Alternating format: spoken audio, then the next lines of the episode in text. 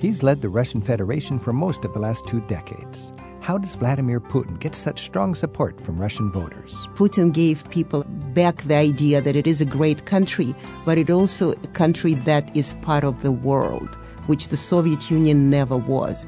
Nina Khrushcheva is the granddaughter of Soviet Premier Nikita Khrushchev. She lives in the U S now, but recently traveled the vast Russian outback to figure out why so many support a strongman president. She tells us what she found in just a bit. It's costing billions, but they can't afford to argue over climate change in the Netherlands. Instead, they're preparing for rising sea levels with some impressive engineering projects. If we don't have dikes, and the sea and the river level are the highest points, we lose half the country. It's a lot of taxes, but um, it's worth it because you want to keep your feet dry. We look at Dutch strategies for combating climate change and Putin's Russia in the hour ahead. It's Travel with Rick Steves. What makes so many Russians in its far-flung territories continue to support President Vladimir Putin and his policies? Nina Khrushcheva reveals what she found that unites people all across Russia's eleven time zones. It's coming up a little later in the hour on today's Travel with Rick Steves. The Netherlands, it's a country that's essentially below sea level, and it's lived with the threat of the sea since its very start. As the effects of climate change began showing themselves, the rise of the sea is a real threat to low-lying countries. We're joined today by two Dutch guides, Jodi van Engelsdorp and Hans de Kiefte, and they've grown up in Holland, and they're going to share the Dutch view of climate change. Jodi and Hans, thanks for being here. Thanks for having us. Thank you for having me. Jodi, tell us what it's like growing up as a kid in the Netherlands, knowing you live below sea level. I don't think you really realize it as a kid. Of course, we learn a lot about it. And the thing that is mandatory in the Netherlands is to actually have your swimming license. You should know how to swim. So that's how we get in contact with that. We need to know how to swim. So that's kind of how they prepare us for the next flood, I guess. But I've heard that the kids in the Netherlands even learn to swim with shoes on and, and their clothes yes, on. Yes, we have a test with full clothing on, swimming in the swimming pool.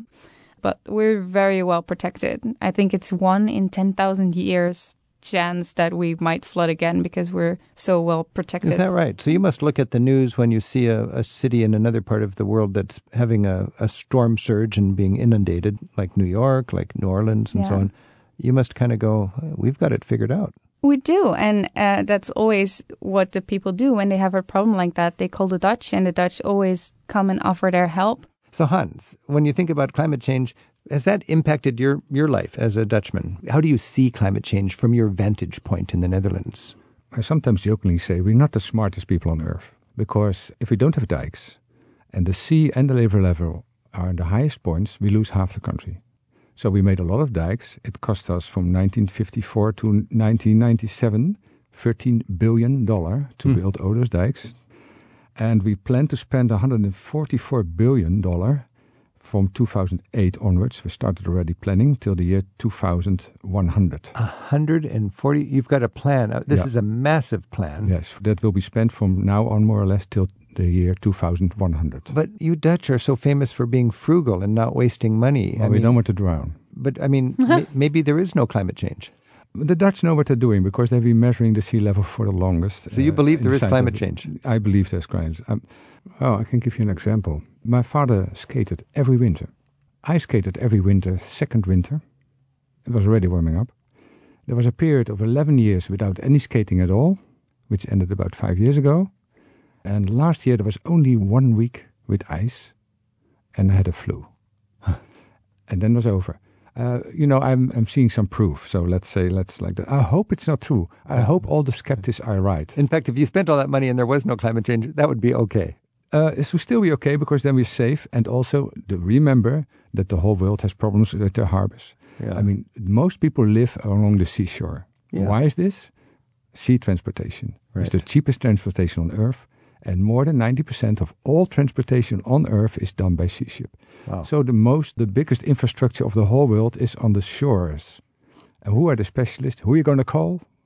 Not the Ghostbusters, but you're, call, you're going to call the Dutch, right? And the Dutch are great business people, and they'll see any sort of challenge as a business opportunity. Yes, that's right. It's a big industry. You're, you're exporting engineers to help people uh, build their barriers against a rising sea. Oh, yes, the Dutch working all over the world with all kinds. They work in New York, right, at the moment. The estimate uh, of the Dutch uh, is that till two thousand one hundred, the sea will rise four feet. And from two thousand one hundred till two thousand two hundred, it will rise twelve feet. Holy cow. Yes. Just four feet. When you think about that, if you're living in the Netherlands, you've got to spend some money on your infrastructure. I was just in the Netherlands and I saw these industrial ships just offshore spewing uh, sand and mud, and they were actually bolstering dikes yeah. and so on. What is happening there when you see that? Well, we have a coastal line. These are dunes. Mm-hmm. These dunes have been there for ages. But if the sea really rises, then they deteriorate a bit, you know, but they're, they're mm-hmm. quite strong still. And it's very expensive to, to raise the beaches all the time everywhere. So what they do is they have these big ships. They suck up sand from the North Sea. They sail to the coast. And in the south, just north of the Rotterdam there, where the harbor is, Hoek of Holland, they deposit it in one oh, point. So that's what they're doing. These and have been the, like vacuum cleaners. They sucked up the sand in one area and they bring it to where it's needed. Yeah, and they put it in the sea. Yeah. And the current takes it all along the coast. So and I wondered about that because they're just squirting sand into the sea, yeah, but, but they know the current will take it and, yes. and it'll make the dunes stronger. Right. And it will spread out over the beach and then the wind will blow it on the dunes, and that will protect us. Now, Jodi, that's expensive. How does a small country like the Netherlands afford uh, tens of billions of dollars of uh, reinforcement for rising sea? Well, we all pay our taxes, Rick. it's, it's, it's taxes, isn't it? It's a lot of taxes it's we expensive. pay, yeah. But um, it's worth it because you want to keep your feet dry. And the Netherlands, we have, since the eleven hundreds, have started this internal struggle with nature. So you've been Keep, at it for nine hundred years. Yeah, so we know how to work together. We have to work together, otherwise it will not get fixed. This yeah. is Travel with Rick Steves. We're talking with two guides from the Netherlands, Jodi van Engelsdorp and Hans de Kiefte. We're talking about the Dutch and how they're dealing with climate change. Jodi, when you think of the infrastructure, I was just at the uh, storm surge barrier outside of Rotterdam. It's a massive uh, gate. They say it's as big as two Eiffel Towers put on their side on wheels, and it can roll closed. And when you've got a perfect storm of conditions, it threatens more than a million people in the Rotterdam area, and they can protect it with this storm surge barrier. Maaslandkering. Maaslandkering. Maaslandkering. And uh, what are some other things that the Dutch are investing in? You've, do you have some grand project, or is it a little bit here and a little bit there? Well, at the moment, uh, we are actually building the biggest lock of Europe. Antwerp has it now, and uh, we are building it for the port of Amsterdam. It is done in IJmuiden, uh, which is where the canal goes from Amsterdam. And uh, yeah, they're building the biggest lock. So uh, yeah, they're building bigger ships, so we need bigger locks. Mm-hmm. Uh, and they have a really nice museum there. So if anyone is interested and in the neighborhood, I definitely recommend going there so you can see them building the lock and also have kind of an interactive experience in the museum called is, SHIP. The museum is called SHIP? Yeah. S H I P? Yeah. Outside mm. of Amsterdam in IJmuiden? IJmuiden, yeah. Hans, when you're thinking about Rotterdam, you were born and raised in Rotterdam. How is the infrastructure of the city evolving to anticipate more problems with the sea? I understand there's lots of ways that reservoirs and retention ponds are being designed by engineers. Uh, this is part of a bigger plan, which is the whole southwest of the Netherlands. It's very complicated to explain uh, just simply, but basically the rivers are getting more flooded by r- rain. Uh, mm-hmm. The rains are getting heavier in the Alps, the snow mel- melts quicker, and if it all comes together, the Rhine and the Maas go really high. And then if you have a storm surge from the sea at the same time, and those gates near Rotterdam, which you said, are closing, you get the pressure from the back and the river cannot hmm. empty out in the sea. That's and then it problem. would flood Rotterdam from the river part. Either way, you can get it coming or going. Yeah, you come from both sides. So what did they... Because the Netherlands is kind of a, a delta. It's kind of like the it's gutter of Europe. Yes, we're the lowest point. You got all these rivers emptying into the sea there, and it is below sea level. Yeah, if you land at Amsterdam, you're four and a half meter below sea level. So what they did for a solution is they made a site. They lead the water to very big retaining parts more south of Rotterdam.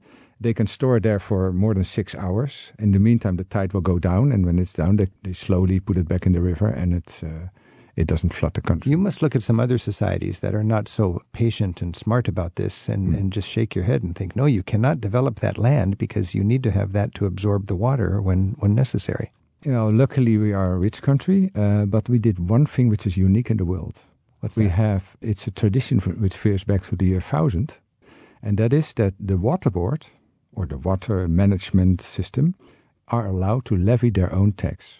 And they're independent from the state. They're a state within the state. Huh. Of course they're controlled and checked, yeah. But they decide what happens. And they have counts, they have the old names of nobility, dike counts, et cetera. So let's say there's a flood coming. Right. The dike count is called, it's a volunteer. The dike count, he's got an education, but he's still a volunteer. He goes to the dike and he walks on the dike to see if nothing breaks, right? Uh-huh. But then let's say there's a big flood. The dike counts have all the power, more than the military. They say, I need your car. They say, can say, you have to leave your house because the flood is coming. Mandatory evacuation. Uh, evacuation. So they're very powerful. And why did they do this? They did this after the flood of nineteen fifty-three. The government, in a crisis period, they have a big buffer. They must have a big buffer for calamities, et cetera. And they have big plans coming. So the, the money is slowly saved to make a big dike over ten years or yeah. twenty years. And yeah. then they need it, and then the money's there. The money must always be there. What happens in a crisis like two thousand eight? The government thinks, hey, there's a few billion there. Oh, so you need to separate, you need to protect it. We could use it now, right? No, no. It's a state within the state. And, and, it's, law, and it's dedicated only for protection only for against protection. The sea. And that's a lot of money. That's a lot of money, but still I pay per year approximately one hundred ten euro to keep my feet dry. And that, and that evening... that's so worth that's, it. Jodi, you happily pay one hundred ten euros a yeah. year to keep your feet oh, dry. And this is the one f- tax people love to pay. Yeah. Everybody pays without grump. grumps. I, I would imagine. This is Travel with Rick Steves. We're talking the Netherlands and a rising sea. We've been joined by Hans de Kiefte and Jodi van Engelsdorp. Let's just finish our conversation by sharing for a traveler, if you want to have an experience related to the dunes and the dikes and the infrastructure, what single thing would you recommend doing, uh, Hans? The Delta area, which is in the south of Rotterdam. Uh-huh. Uh, that's the area where the big, big dike and storm surge barriers are, et cetera.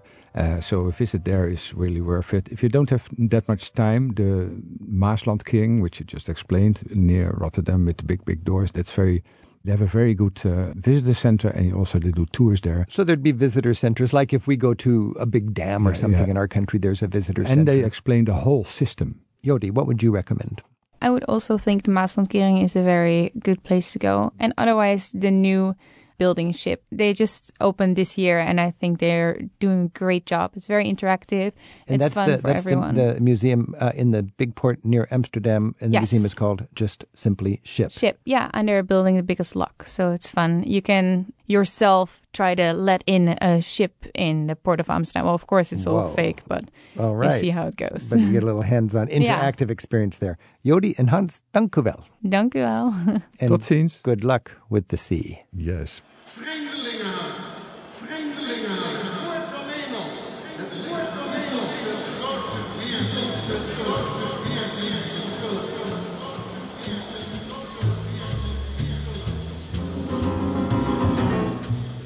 It's a rare look into Russia and the people who live in its remote corners, far from all the things that big city Moscow and Saint Petersburg have to offer. Russian-born Nina Khrushcheva takes us in Putin's footsteps in search of the soul of Russia.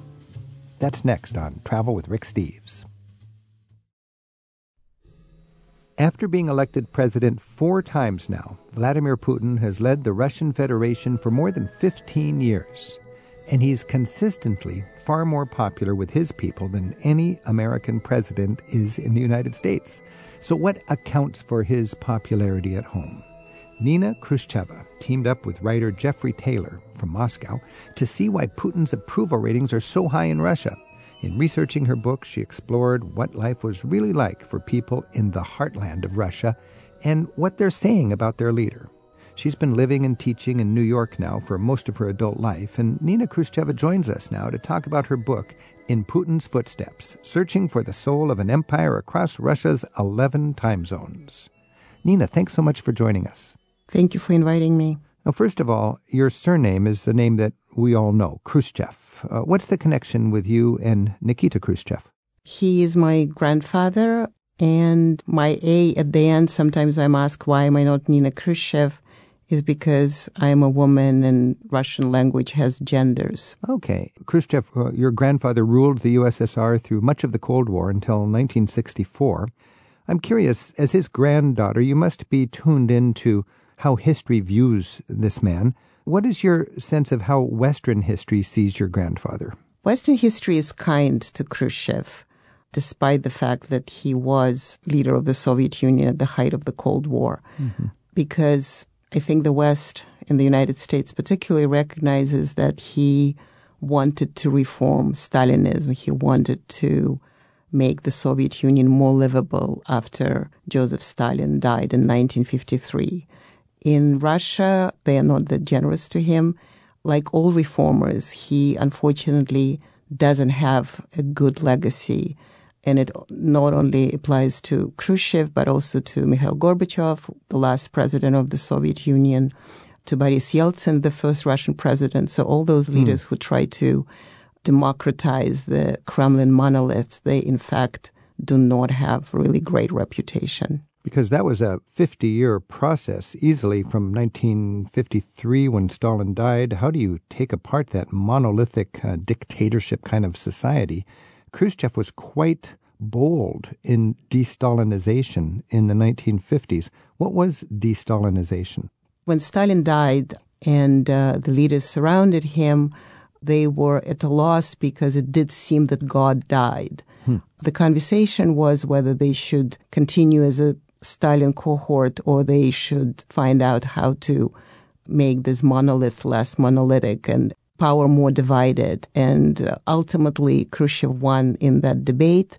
He essentially then became a leader of the country. He was the prime minister, and his changes were grand. I mean, they're very big, important changes, from freeing people from the gulags, the essentially concentration camps, detention camps, where millions and millions of Soviets were forced to do forced labor, because that was kind of Stalin industrialization attempt, mm-hmm. uh, to uh, freeing people from prisons, to opening the Soviet Union to the world in nineteen fifty-seven.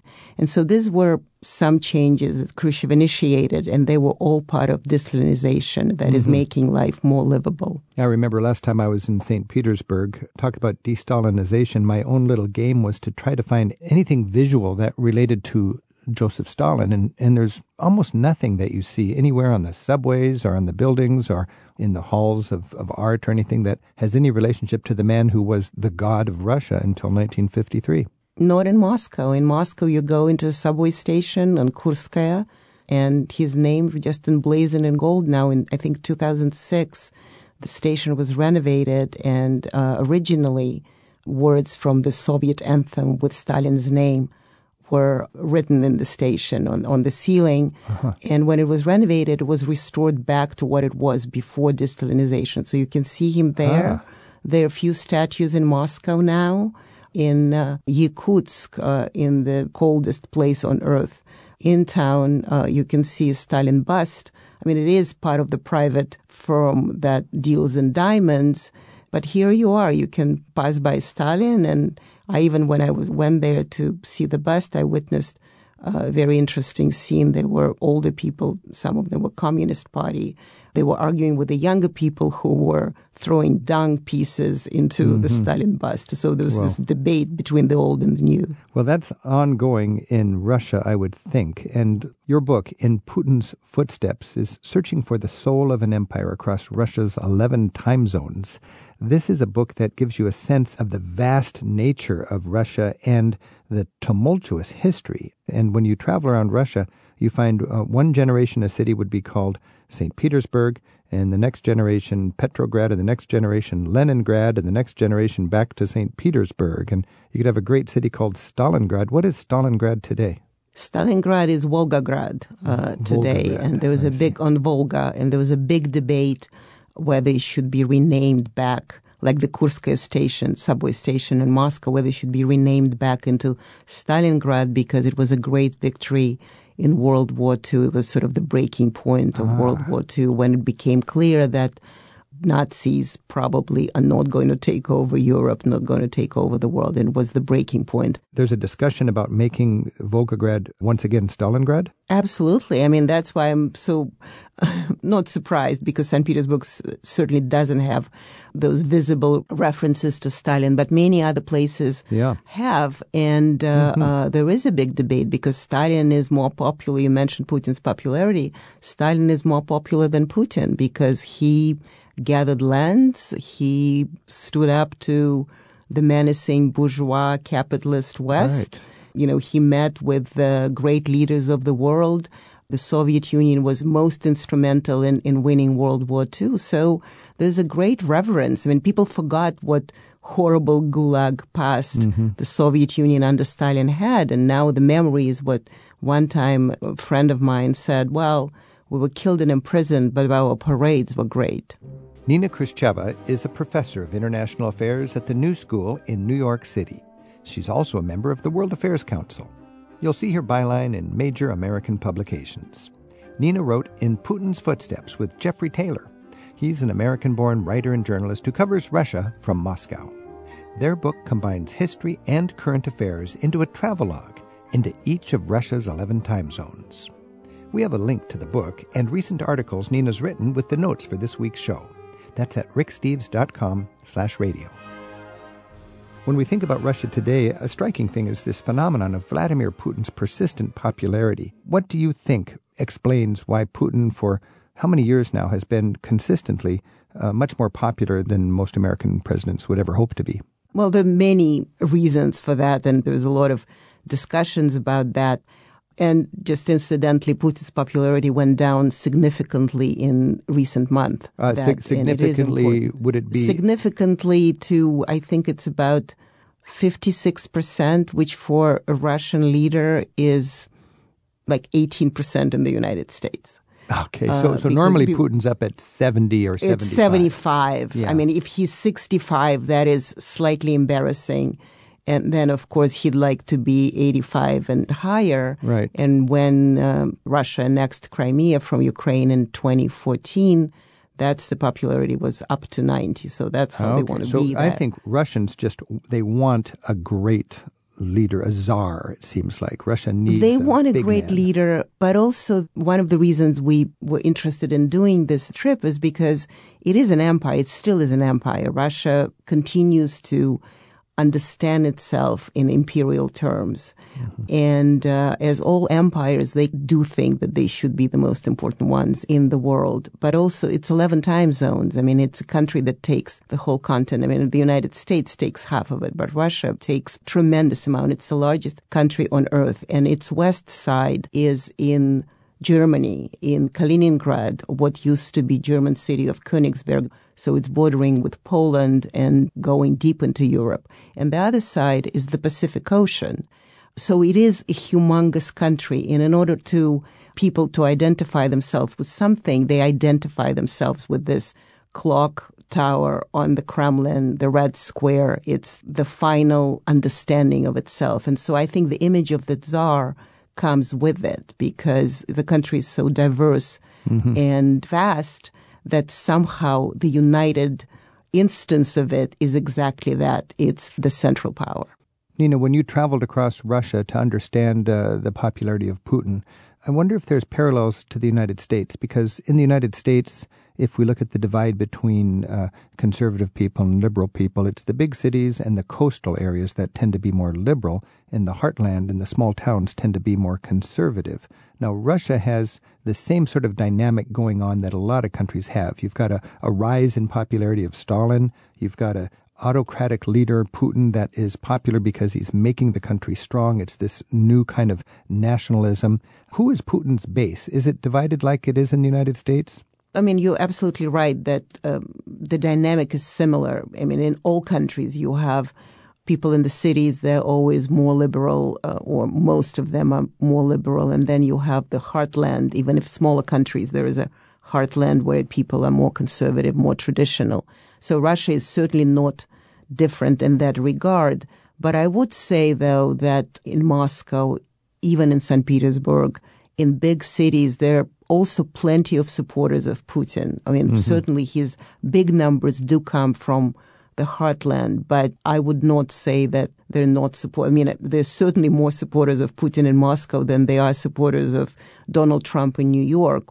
But Putin's base is that um, sort of heartland when, right. you know, all these foreigners going to take our life and, and uh, change us, and we are great wonderful Russia. So it's a similar dynamic we, in Poland. It's a similar dynamic in Hungary exactly. now, and in Turkey. And it's a, a fascinating... Uh, I don't think Russia is that original in this. But be, once again, I think because Russia is so big, all the problems or all the kind of trends, they get exasperated. Right. This is Travel with Rick Steves. We're talking with Nina Khrushcheva. She's the granddaughter of Nikita Khrushchev, who was the premier, the dictator of the Soviet Union back in the Cold War, back in the fifties and early sixties. He was not a dictator. I just want to oh, interrupt you right nah. away.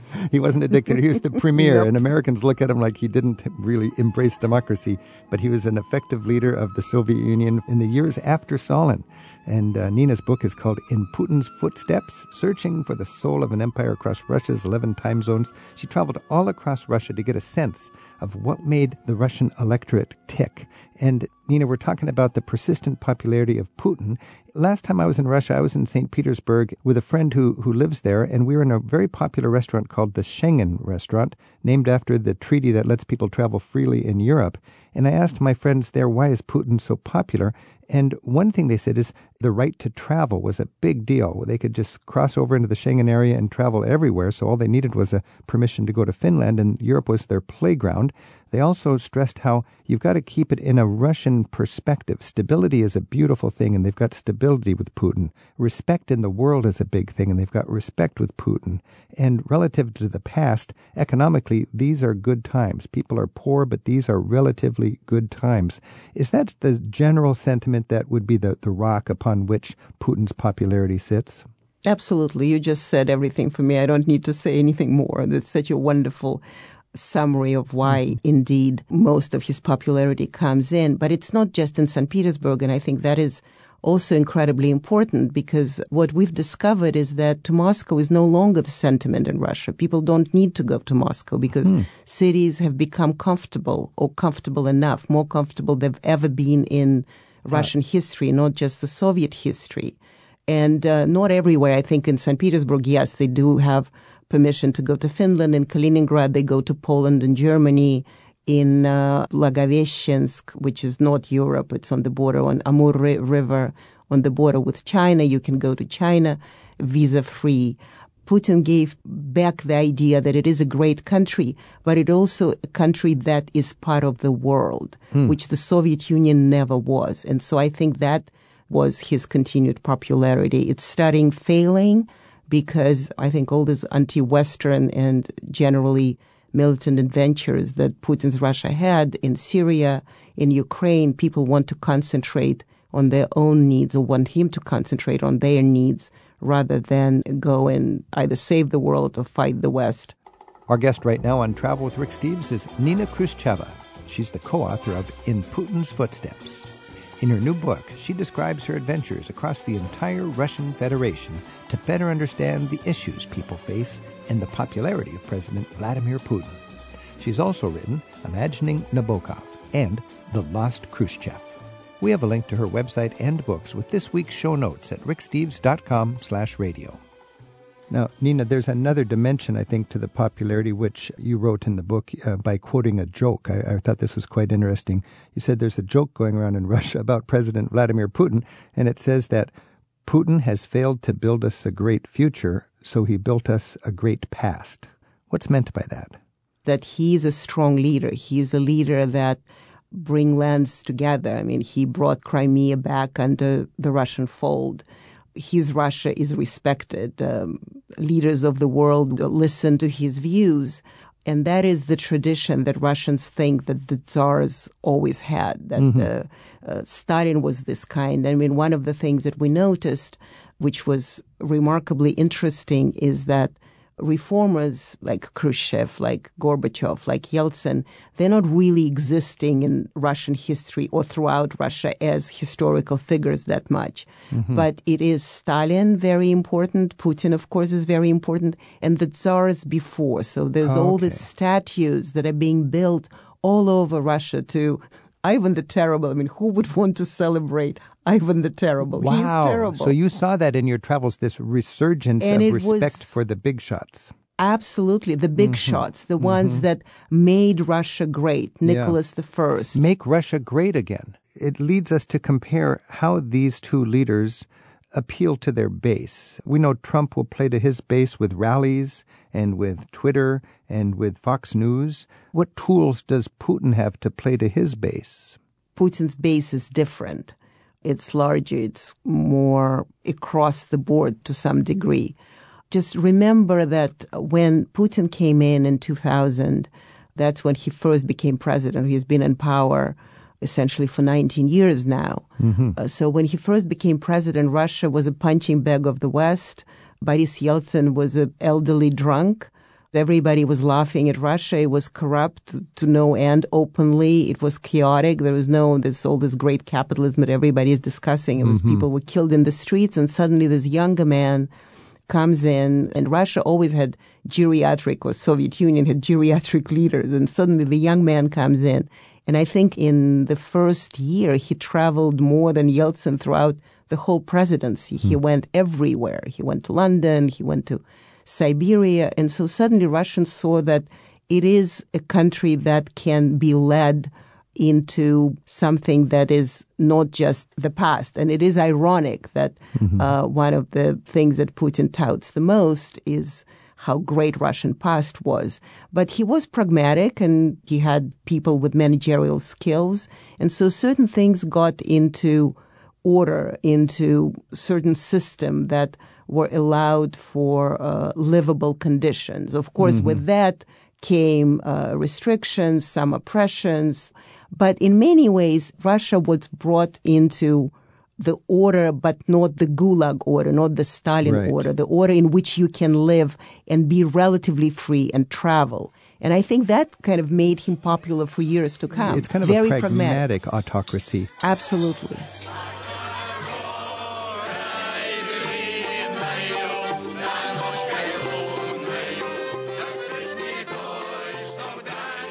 We're getting to know the soul of today's Russia with the insights of Nina Khrushcheva on Travel with Rick Steves. We'll look at the Russian view for taking back the Crimean Peninsula from Ukraine in just a minute. Ich reise mit Rick Steves. I'm Ursula Klaus from Vienna, and that was, in Viennese German, I travel with Rick Steves. Ich reise mit Rick Steves. Thank you.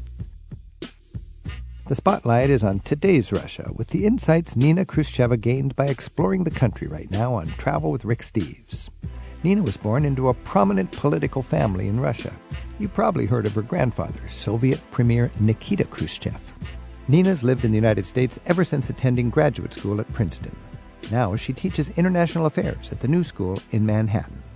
She explored Mother Russia with co-author Jeffrey Taylor to meet people in places we never hear about and to assess Vladimir Putin's political base far from Russia's major cities.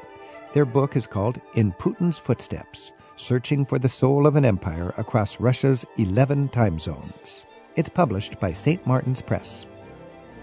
When you consider that Russia's G D P is like twenty percent of the United States, uh, under Putin's leadership, Russia really is punching above its weight. Well, it is, and that's what another thing that keeps him popular, although people do want to think about their fridge rather than the fact that, you know, suddenly Russia is listened or taken into consideration because, you know, we went through this. It has been twenty, almost twenty years, enough. Now right. we want the, our fridge to be uh, to uh-huh. be filled and, and jobs to be better and our pensions to exist when you retire. But absolutely, it was a very pragmatic way of approaching it. So he was a good manager. The problem with a good manager who also has a K G B past, as we know, he was a colonel in the K G B, is that he brings all this past idiosyncrasies with him. He mm-hmm. even he doesn't want to believe that the West is out to get him. He can't not believe that the West is out to get him, just because that's how he was trained. That was his job.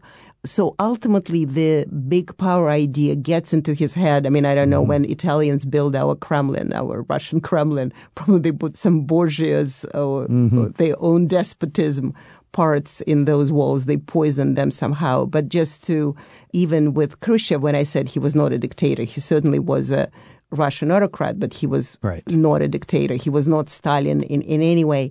But my grandmother always said that Khrushchev of nineteen fifty-six, this is the year when Khrushchev openly denounced Stalin, Khrushchev of nineteen fifty-six is not Khrushchev of nineteen sixty-two, which was the year of the Cuban Missile Crisis. Now, that's interesting. In reading your book, I was fascinated to realize that there's really a case for Russia taking back the Crimea because, I guess, Russia gave the Crimea to the Ukraine in nineteen fifty-four under your grandfather, and uh, for a particular reason, and then decided it was better to take it back uh, a couple generations later. Well, that sounds simple. Uh, yeah. Indeed. And so Khrushchev, he didn't give it to Crimea. It was a managerial administrative decision because both Ukraine and Russia were the republics within the U S S R, the Soviet Union. And so it was a simple, not very simple, solution because geographically, Crimea is connected to Ukraine, but it's not connected to okay. uh, Russia by land. And that's why, as you know now, the big story that there is a... The bridge. Uh, the, the Russians build the bridge ah. and there's all this dramas okay, with... Okay, so um, let me, let me try to figure this out then. So in the fifties, when your grandfather was running the show, the U S S R was an administrative uh, collection of states, and while Crimea was ethnically Russian or historically Russian, it just made more sense to have it administered by Ukraine because of the it was in the same landmass. Now, much later, when we no longer have this collection of states run by Moscow, but we have Russia and Ukraine as separate states, independent, we've got a bridge that connects the ethnic Russians to their Russian homeland from the Crimea. So from Russia's point of view, it's just time to bring the Crimea back into the Russian fold. Well, that's what Putin's explanation. Of course, the Crimea is the beginning ancestral land for both Russians and Ukrainians. But because Ukraine, for much of its history, was most of Ukraine was part of the Russian Empire, so it was considered Russian. Mm. But when the Soviet Union was created, mm-hmm. Ukraine was a republic within the Soviet Union. So for Khrushchev, it was just taking one unit and you right. know moving from Connecticut to New Jersey or so whatever, it's more New York to Connecticut. More complicated. But I think the problem with Putin is that it could have been done, and perhaps even people in Crimea wanted to become part of Russia. I wouldn't doubt that necessarily, but it was done not legally. It was not mm-hmm. done according to international laws, and I think that's where Putin's problem is. And Nina, you did a lot of traveling to write this book. How homogenous is Russia? It spans eleven time zones. Do people feel like Russians all the way across? It was surprising because I actually expected it to be much less homogeneous than it turned out to be. It is incredibly diverse, but at the same time, what I found quite interesting about Russia is that, I mean, I knew that being from Moscow and visiting a few places, but not like that. It really, it's the West that doesn't want to be the West. It's Europe that doesn't want to be one.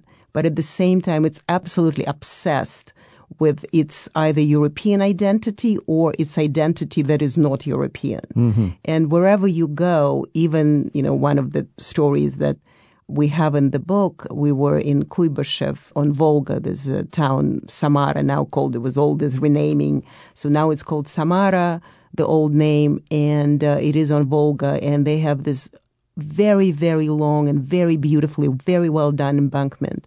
And people in Samara would say, this is the longest embankment in Europe. And they're very proud of it. Mm-hmm. And then we ask them, so are you in Europe? No, we're not. And so ah, that ah. kind of this split personality disorder Whoa. Is quite shocking. And it goes across all Russia. The same thing even in Kaliningrad, in former Germany, Königsberg.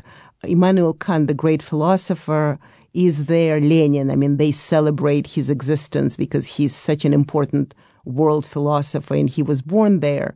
But at the same time, they say, well, the West is out to get us. We're all border guards here because mm. we have to be vigilant. It's like, wait a minute, how can you celebrate a German philosopher and then be obsessed with Germany trying to take you mm. over?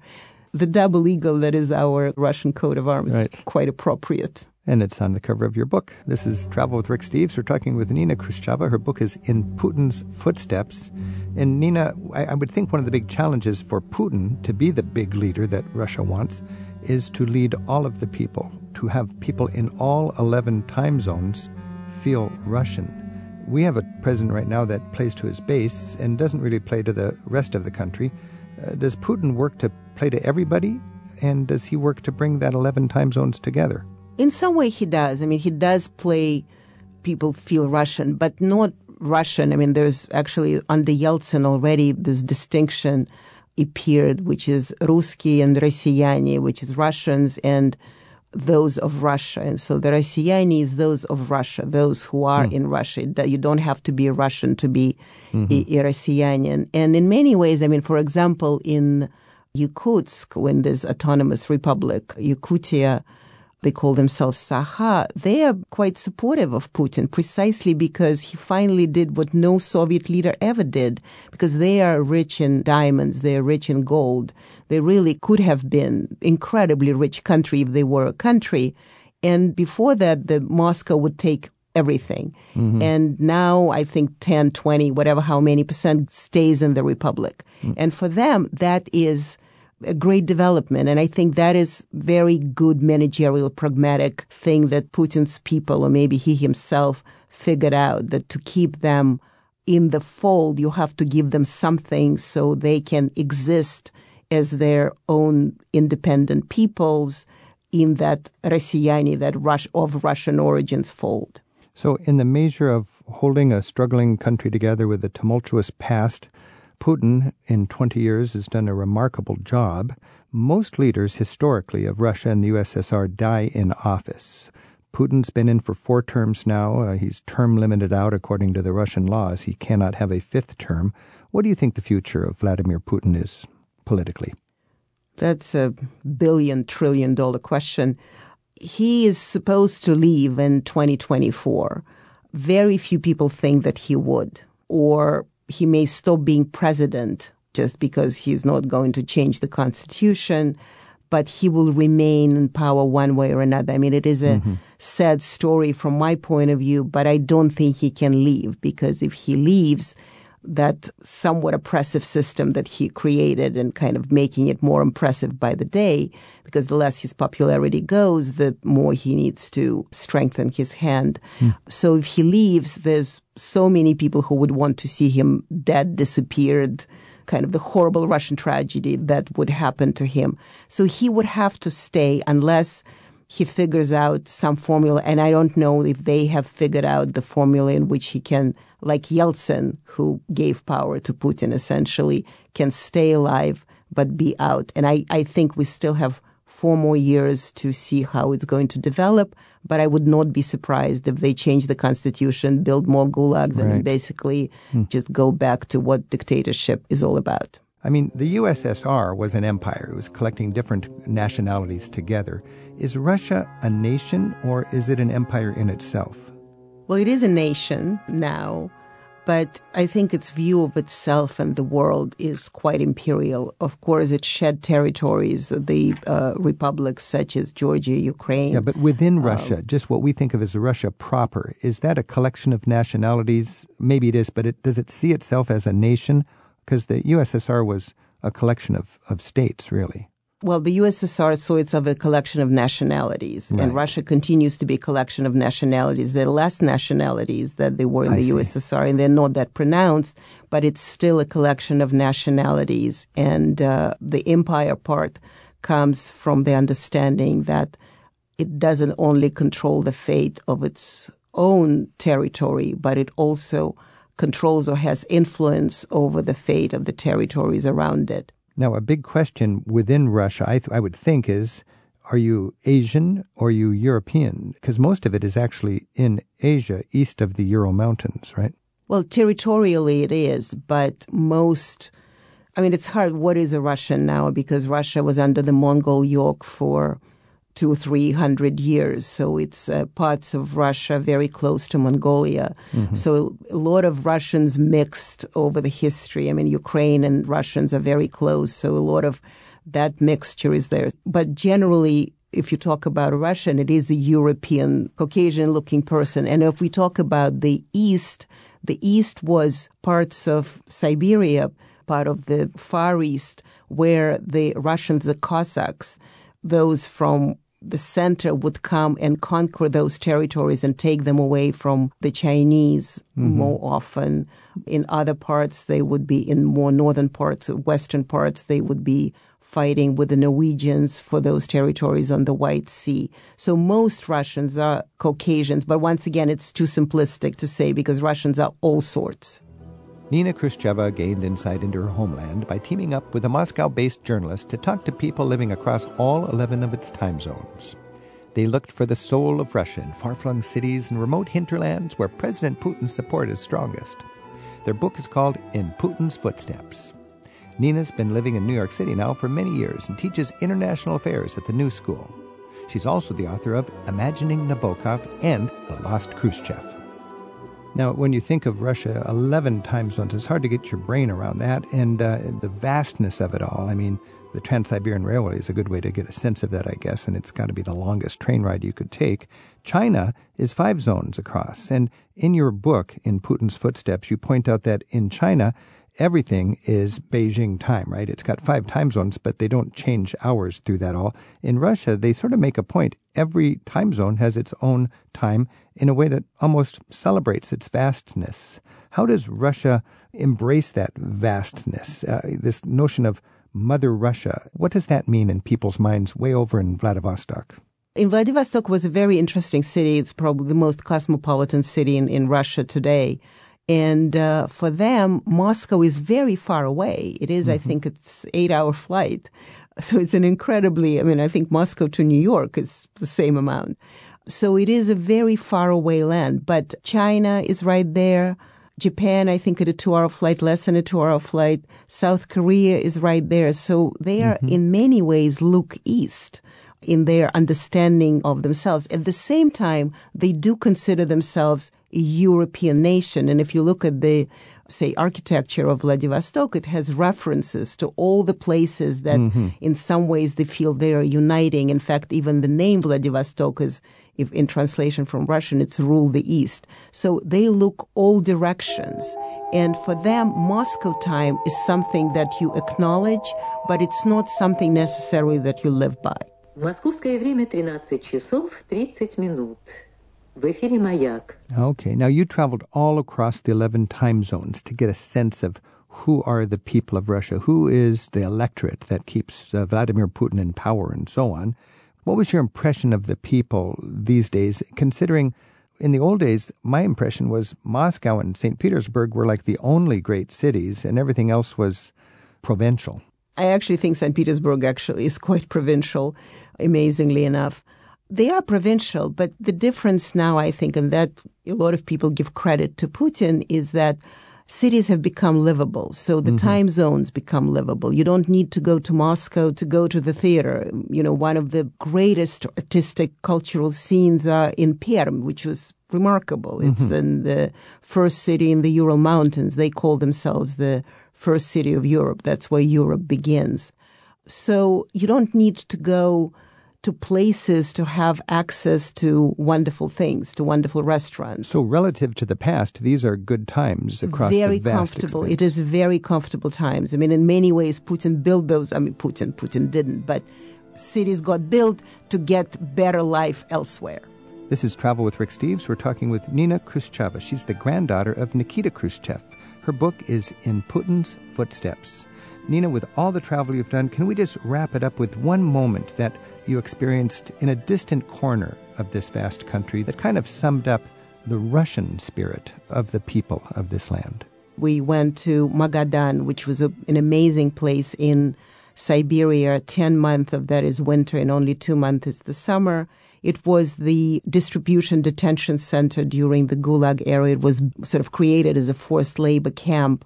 And the worst detention camps, the political camps, were in that area, and you still see the scars of that. And we went to one of those camps. It was dealing with uranium enrichment, so you can imagine that any prisoner would last there only for three weeks and then die because they would be infected and radiated. It's essentially not reachable unless you really want to, because radiation is still there and it's closed by nature from people who visit, so you have to work hard to get there. But we did, and you walk into one of these valleys. It was called the Valley of Death because it's so uranium-rich that even in the nineteenth century, when the local people would come and see the place, they would be seeing all the skulls of deer that died because of radiation. And so when we walked into this valley with old buildings, old gulag buildings, and they were right there, thousands and thousands of prisoners' shoes that remained from the nineteen forties, the nineteen thirties, the nineteen fifties, and they're right in front of you. But nobody ever see them. It's not like the Holocaust Museum in Washington, D C, when you go and see those, mm-hmm. the prisoners' shoes. It's that those shoes were breaking our hearts just for us because nobody else would see it. So we felt that it was our job to write about this so people would know that those souls are not lost and they continue to scream for Russia to reform and get different and stop being a country of tsars and gulags. Wow. There's lots to be inspired by in your travels through Russia, and there's lots to hope for as the people of Russia manage to live better than they have in the past and carve out a society that they're proud of in the future. Nina Khrushcheva, author of In Putin's Footsteps, thank you so much for joining us. Thank you. Travel with Rick Steves is produced at Rick Steves Europe in Edmonds, Washington, by Tim Tatton and Isaac Kaplan-Wilner. Our website is managed by Andrew Wakeling. Our theme music is by Jerry Frank. We get promotional support from Sheila Gerzoff. Thanks to our colleagues at the Radio Foundation in New York City for their help this week. You'll find guest information, program extras, and you can listen again on demand each week in the radio section of rick steves dot com. Rick Steves has spent a third of his adult life in Europe researching and writing guidebooks.